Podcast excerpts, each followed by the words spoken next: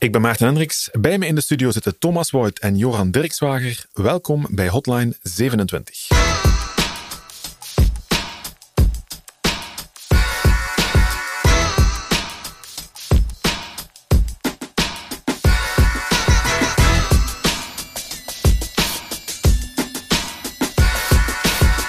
Vandaag op de agenda streamingdiensten. Ik ben zo iemand die, ik heb een eh, Netflix abonnement, een Disney Plus abonnement, want twee jongens die Disney Plus willen kijken. Uh, mijn vrouw heeft ook nog uh, streams. Dat wordt allemaal extreem duur ondertussen. En dan is er nog BitTorrent, waar we natuurlijk geen gebruik van maken. Maar hoe zit het ondertussen met streamingdiensten? Want uh, cable cutters, dat is tegenwoordig een begrip, hè? Ja, je ziet dat, dat mensen meer het, het lineaire tv kijken achter zich laten.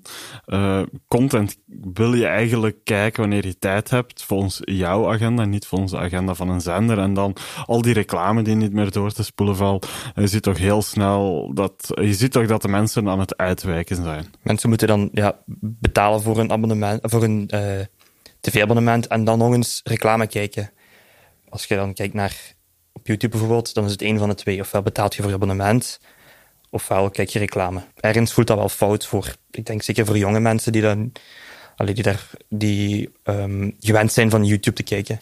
En dan heeft Telenet nog aangekondigd dat binnenkort alle digicorders en, en tv-set-topboxen, dat die allemaal reclame niet meer kunnen doorspoelen. Ja, het is natuurlijk, ze zijn een beetje gedwongen. De mhm. zenders eh, die, die willen inkomsten zien en ja, die verkrijgen dat door advertisement.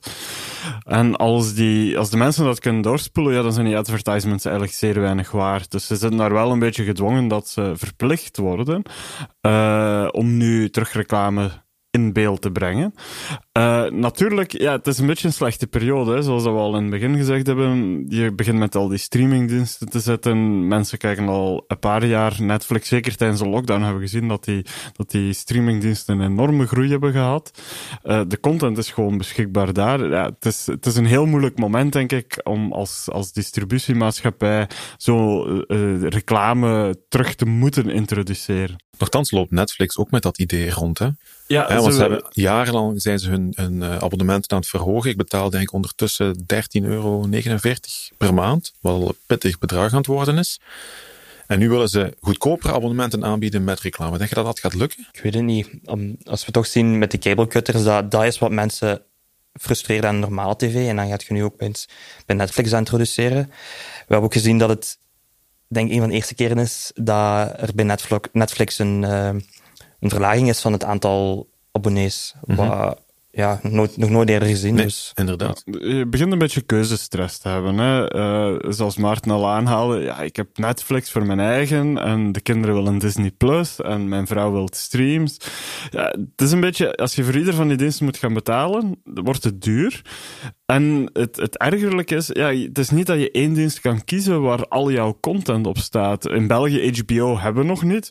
Uh, zal er hopelijk ooit ook wel nog eens aankomen, maar dan, dan wordt het landschap wel zeer verdeeld. En daar zie, je dan terug, torrents waren echt weg geweest. Uh, Netflix was zeer eenvoudig. Waarom nog iets downloaden uh, als, als het eigenlijk onmiddellijk beschikbaar is op een legale manier? Je ziet daar dat die, die barrière, dat er meer en meer diensten komen, keuzestress, prijs.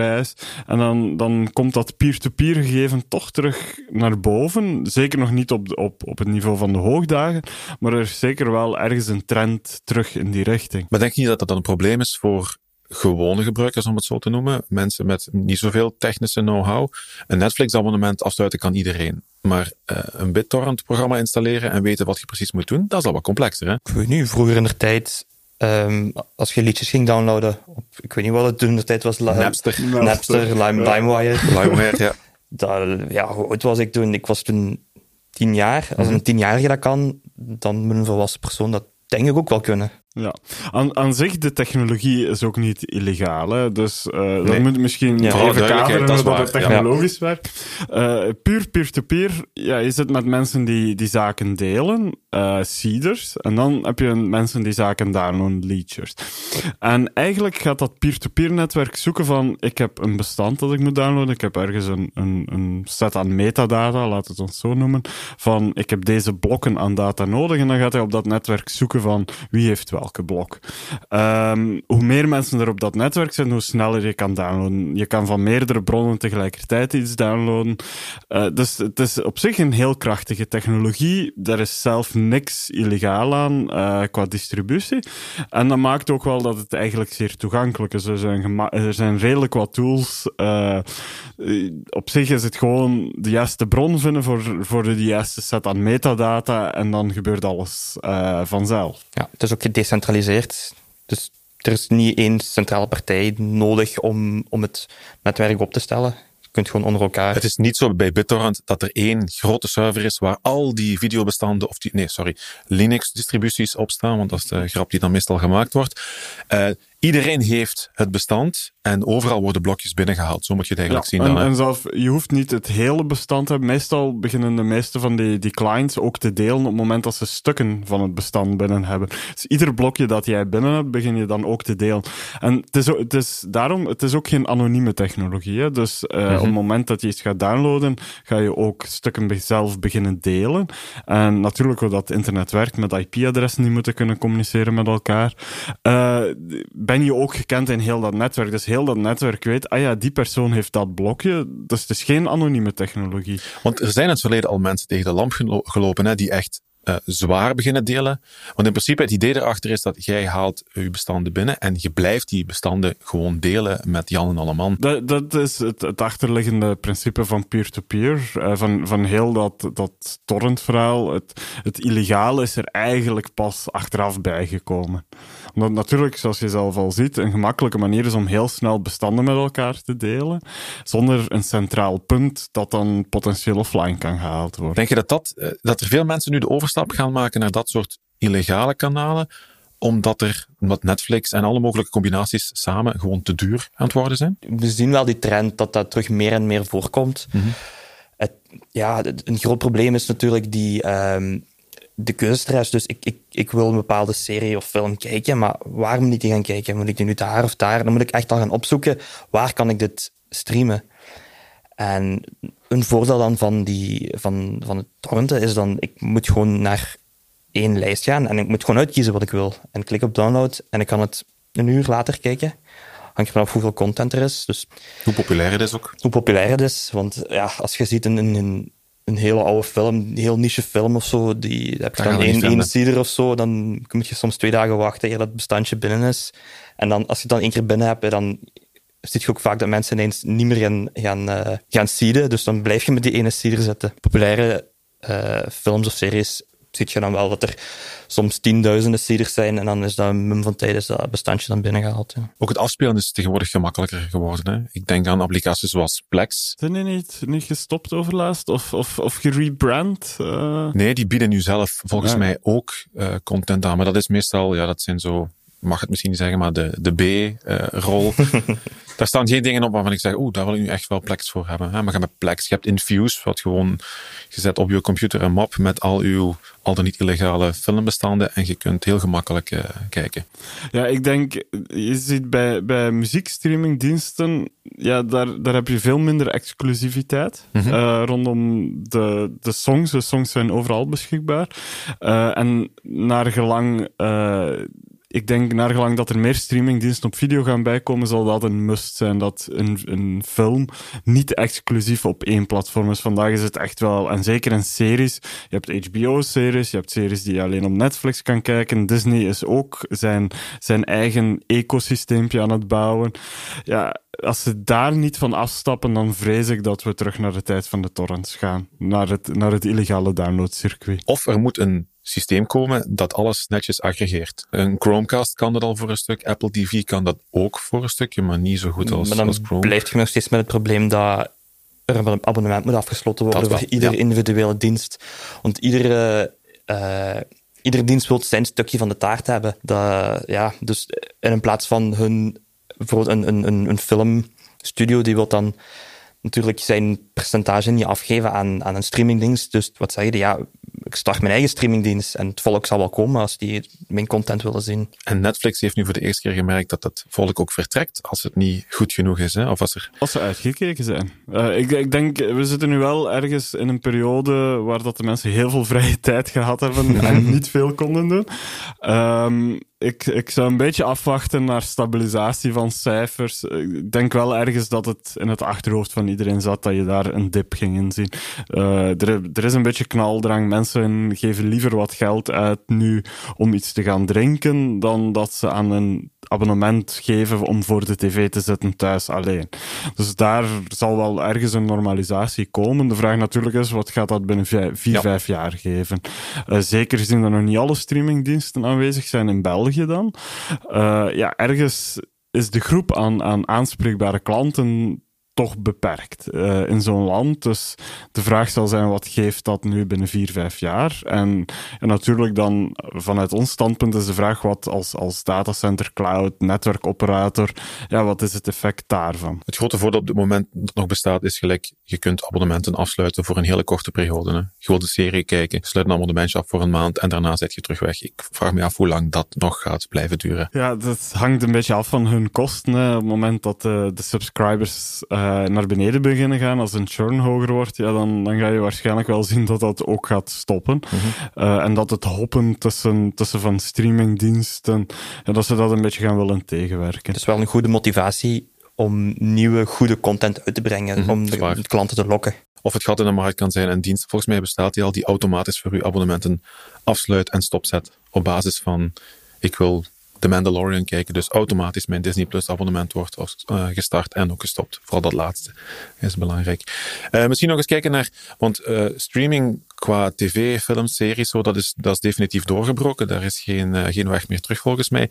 game streaming is er ondertussen ook al meer en meer aan het komen, maar lijkt nog niet echt doorgebroken. Of vergis ik mij? Ja, het is, het is een beetje een kwestie van technologische vooruitgang. Dus mm -hmm. bij, de, bij de grote streamingdiensten, wat zagen we? Ja, die begonnen waar dat lineaire tv gewoon een distributiemodel was, ja, zit je ineens met on-demand content, content die op basis van de vraag van de gebruiker uh, moest opgehaald worden.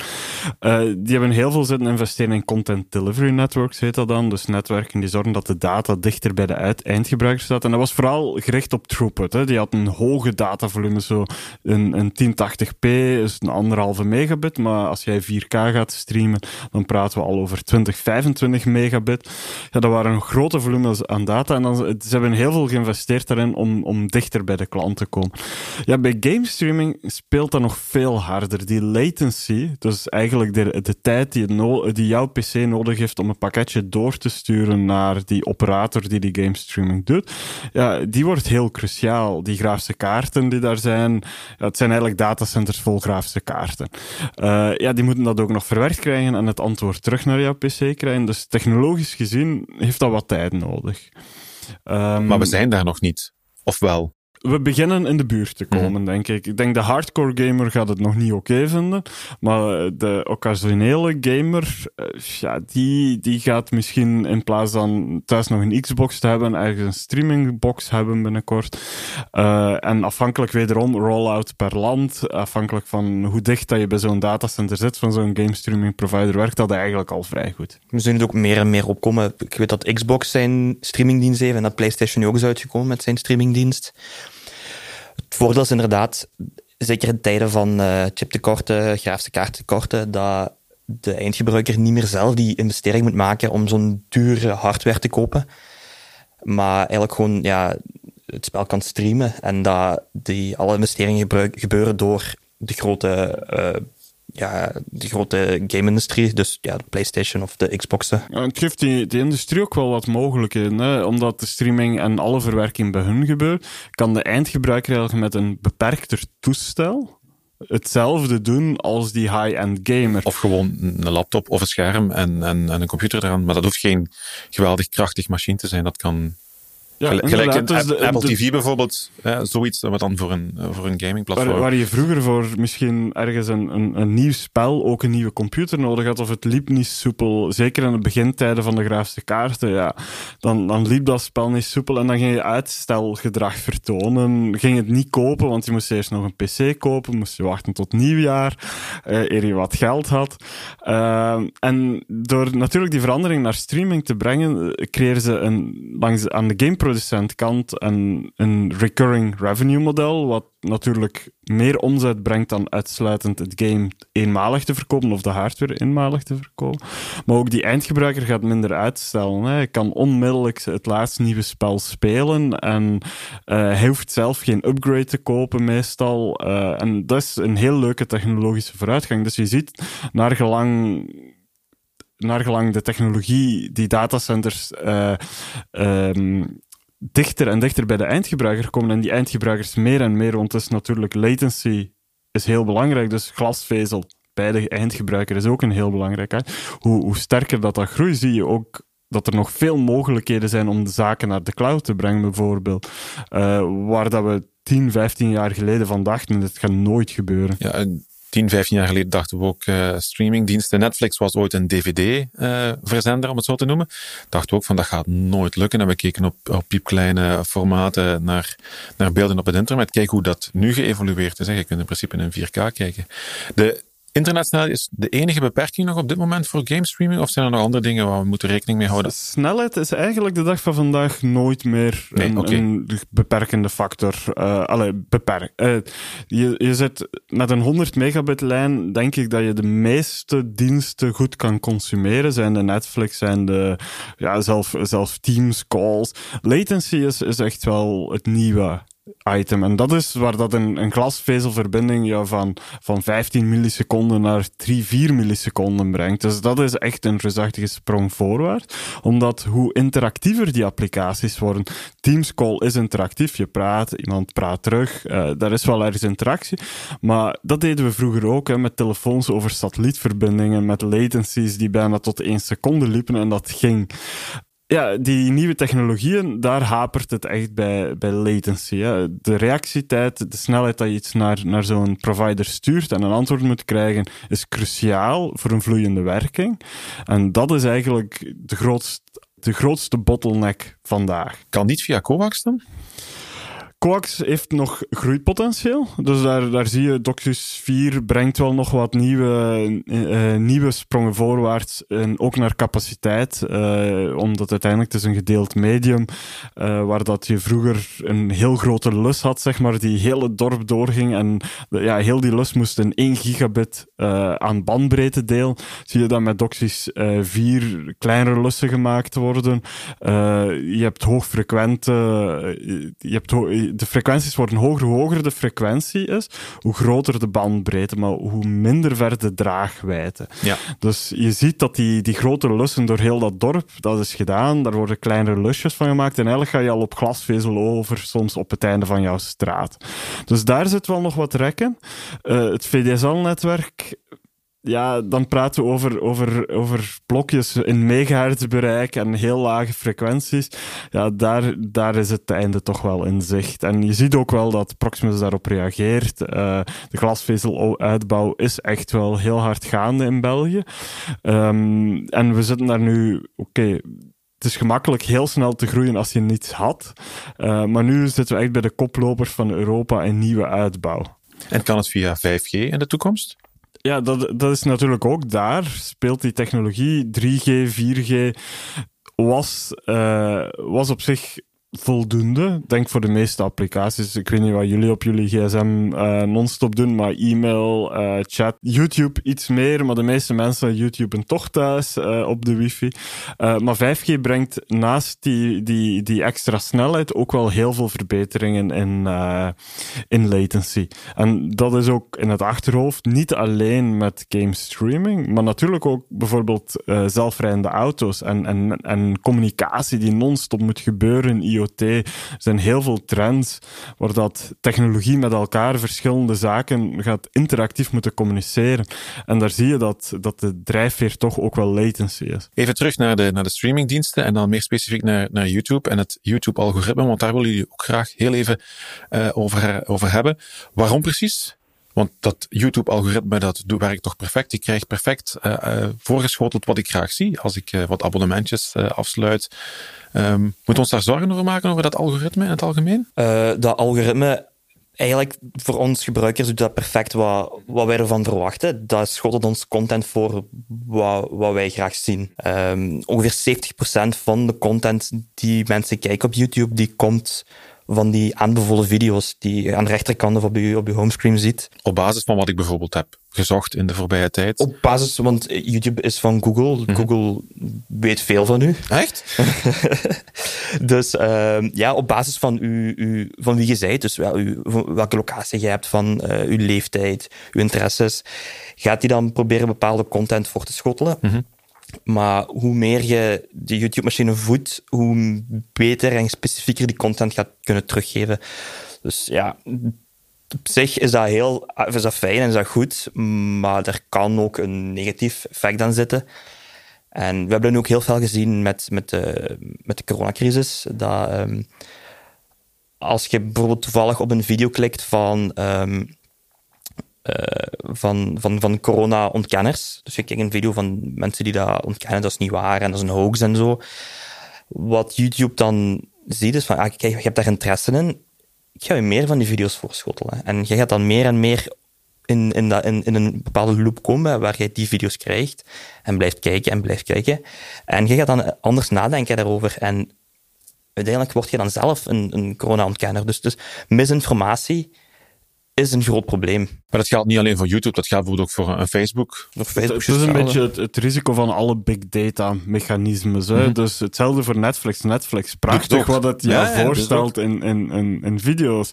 Um, maar wat er eigenlijk gebeurt is, ze verzamelen data over jou. En die data mensen denken graag dat ze uniek zijn, maar blijkbaar ergens, als je genoeg voldoende mensen hebt, is er altijd wel een hokje te creëren voor iedereen. En kan je meer mensen in datzelfde hokje plaatsen. Dus afhankelijk van jouw interesses, zet ze vinkjes naast je naam om het heel simpel uit te drukken.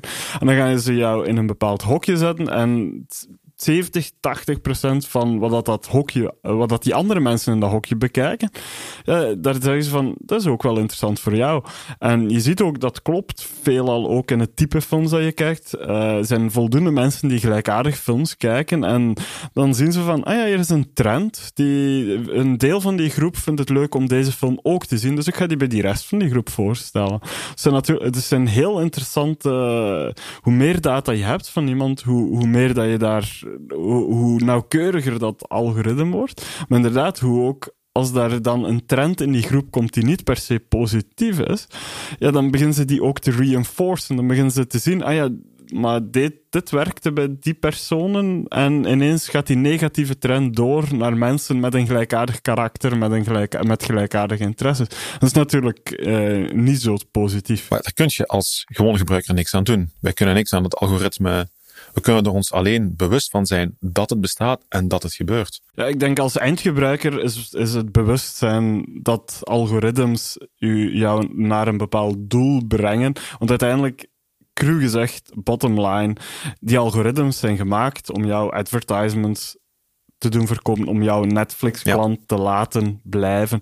Dus daar zit wel een commerciële drijfveer achter. En ik denk als, als, als eindgebruiker moet je vooral daar bewust van zijn. Langs de andere kant stelt zich ook een meer ethische vraag van ja, al die algoritmes, die bedrijven maken zaken die grote bevolkingsgroepen soms zelf beïnvloeden. Uh, kijk naar, naar het hele verhaal rondom de herverkiezing potentiële herverkiezing van Trump. Ja, dat, dat, dat heeft een effect op de maatschappij. Je moet je daar echt wel ernstig de vraag stellen of dat zulke algoritmes niet publiek moeten gemaakt worden. Dat moet uitgelegd worden hoe, ze werken. hoe ze werken, wat ze doen. Het feit eh, dat ze er zijn, dat is oké. Ik denk ook, zeker naar advertisements toe, ja, bedrijven hebben inkomsten nodig. Het feit dat jij Google gratis kan gebruiken, is omdat zij advertisement inkomsten hebben. Daar is een bepaalde optimalisatie die echt wel moet gebeuren. Anders uh, gaat die markt naar een niks, krijg je alleen advertisements te zien die jou toch niet interesseren. Dus ergens is er wel nood en, en, en, en nood aan een, al, een, aan een algoritme die jou een betere ervaring geeft. Maar de vraag is of dat dat allemaal topgeheim moet zijn en of dat daar niet meer inzicht in moet komen. Wat het nu wel is, het is volledig geheim. Een zwarte doos. Ja. Is er een punt waar er ingegrepen moet worden door het zij YouTube zelf of door een andere instantie? Ja, ik denk sowieso bij negatieve invloeden, je moet degene, de maker van het algoritme, moet niet zeggen van hey, het is internet, iedereen kan hier doen wat hij wil. Je hebt, vind ik wel ergens een bepaalde verantwoordelijkheid. Die is niet on, het is niet van het is allemaal jouw schuld, maar je moet toch ook wel als bedrijf het inzicht hebben van hey, wat ik hier doe is misschien niet 100%. Ik ben hier een volksopstand aan het creëren. Wat wel gebeurd is, hè? Ja, wat, wat, eigenlijk wel gebeurd is. En ik denk wel dat de bedrijven daarvoor verantwoordelijk moeten gaan worden. Uh, TV-zenders moeten zich ook verantwoorden voor product placement. Je ziet, dit is een trend die nu ook op, op Instagram en, en, en andere social media platformen aan het komen is. Je moet wel ergens duidelijk maken wat dat de drijfveer is, uh, wat is product placement, wat is geen product placement. Ja, ik denk daar is ergens toch een stuk aan regulatie noodzakelijk. Maar dat is dan wel een dunne lijn naar censuur toe. Zeker in, op vlak van verkiezingen gaat jij één partij wel laten zien en andere partij niet. Ja, het, is geen, het is geen discussie die nieuw is met het internet. Uiteindelijk, uh, als, als je over verkiezingen praat, uh, je hebt landen die bepalen dat iedere partij evenveel politieke tijd moet krijgen op de nationale zender. Je hebt andere landen waar dat ze zeggen van nee, nee, we, doen, uh, we laten de partijen in beeld op percentueel op basis van de resultaten. Maar dat is ook een, een heel discutabel feit, want een partij met, met een laag percentage of een nieuwe partij gaat zo weinig tv-tijd krijgen, waar dat ze misschien wel de betere boodschap hebben. Dus die discussie, ja, dat is een heel, heel complexe ethische discussie. En die is niet nieuw uh, op internet, maar het is altijd een dunne lijn tussen wat is censuur, wat is geen censuur. Is de, de, de publieke opinie in een democratie, de meerderheid, gaat die bepalen wat er gezegd mag worden, is een heel moeilijke kwestie. Want eigenlijk in een democratie moet je ook luisteren naar de minderheid. Mm absoluut. En Facebook heeft zich daar bijvoorbeeld altijd al wat achter verschuild. Wij zijn gewoon een platform, we gaan niet ingrijpen op, op de content. Hè. Ondertussen doen ze dat wel voor een stuk, maar dat is altijd ook een hele moeilijke grens voor hun. Hè. Waar grijpen we wel op in en waar grijpen we niet op in? Hè? Ja, en ik denk daar moet je echt wel als bedrijf zelf het inzicht hebben van we hebben een invloed op wat er gebeurt. Ja, misschien moeten we zelf de openheid brengen in die algoritmes. Zeker bij Facebook, die tijdslijn. Uh, dat is een heel interessante manier. Ja, ik weet niet of dat, dat gemakkelijk is. Wat wil je mensen laten zien? Uh, wil je binnen interesses? Want ja, ze hebben natuurlijk ook wel ergens de, de drijf. De mensen moeten het platform interessant blijven vinden. Anders verlies je. Dus als je gaat zeggen van wij vinden dat dit niet, wij vinden dat dit geen discussie mag zijn, ja, dan ben je inderdaad, zoals Joran zegt, aan censuur bezig. Dus zelfs daar, zo'n zijn is heel moeilijk. Wat schotel je de mensen voor? Dat ze niet gewoon jouw platform verlaten en naar andere platformen gaan die misschien veel minder gecontroleerd of veel, veel minder open zijn. Langs de andere kant wil je toch ergens een kritische noot soms brengen. Maar hoe kun je open zijn over een algoritme? Hoe kun je aan uh, Jan en Mie in de straat uitleggen van dit is het algoritme en zo werkt het?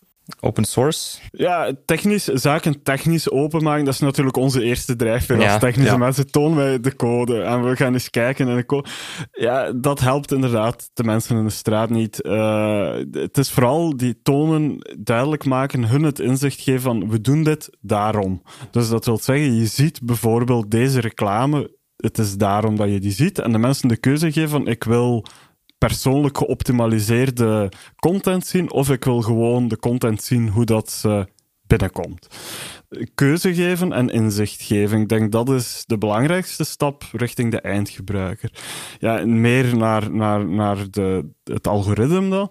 Ja, ergens een staatsinstelling creëren die algoritmes controleert, ja, dat lijkt mij geen, geen goed plan. Voorgesteld het Nationaal Algoritmes Onderzoekscentrum bijvoorbeeld. Ja, dat, dat, ik weet niet, maar ergens, ergens de, de openheid moeten geven en naar, naar universiteiten, naar onderzoekers toe, dat zij ook wel echt gewoon desnoods een thesis kunnen schrijven van ik heb gekeken wat jullie gemaakt hebben, heel tof gemaakt, maar als we dit doen, zien we het fout gaan en het is daarom heel interessante thesis. Kritiek toelaten. Ik denk dat er voldoende onderzoekers in deze wereld zijn die eens een kijkje willen nemen in, het, in, in, het, in de denkwijze van een Facebook. Of de gebruiker meer input laten leveren, manuele input laten leveren aan, uh, aan de algoritmes, gelijk je ook bij, uh, bij de cookie banners hebt, dat je kunt zeggen, ik wil opt-out met deze, deze cookies. Ja.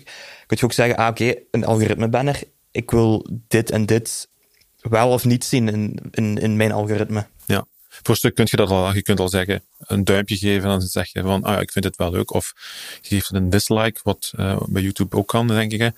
Dan stuurt je het ook al een klein beetje. Maar het is niet, niet heel transparant wat er dan in de achtergrond uh, allemaal gebeurt. De, de vraag stelt zich dan nog verder. Ga je dan als ouder dat ook voor jouw kinderen doen? Wil je bepalen wat zij zien? In hoeverre wil je daar invloed op hebben? Uh, ik denk vooral discussie rondom, rondom die kwesties is belangrijk. Het is niet gewoon een IT-probleem. Uh, het is niet een probleem van online internetplatformen. Zelfs al zouden we nu in België een eigen platform creëren dat volledig open is en privacy first heeft, ga je toch die discussie moeten hebben over wat moeten die algoritmes doen. En, en, en ja, daar is een open discussie een eerste stap. En ja, ik denk in de universitaire wereld dat er voldoende onderzoekers zijn die daar heel veel interesse in hebben. Nog afsluitende gedachten over algoritme of streamingdiensten? Ik, ik denk, ja, richting de, de, als we dan het standpunt van de uh, hosting provider en, en, en de internetinfrastructuurprovider uh, bekijken, kan je wel tonen van, we zijn soms met cirkeltjes bezig. Cirkeltjes, uh, als, als je naar streaming, we, hebben, we hadden lineaire tv, dat is dood, maar eerst, eerst was BitTorrent populair, uh, omdat je alleen lineaire tv had, en nu wordt BitTorrent terug populairder, uh, omdat we eigenlijk met een wildgroei aan streamingdiensten zitten, en daar zitten we eigenlijk het cirkeltje weer rond. Dus.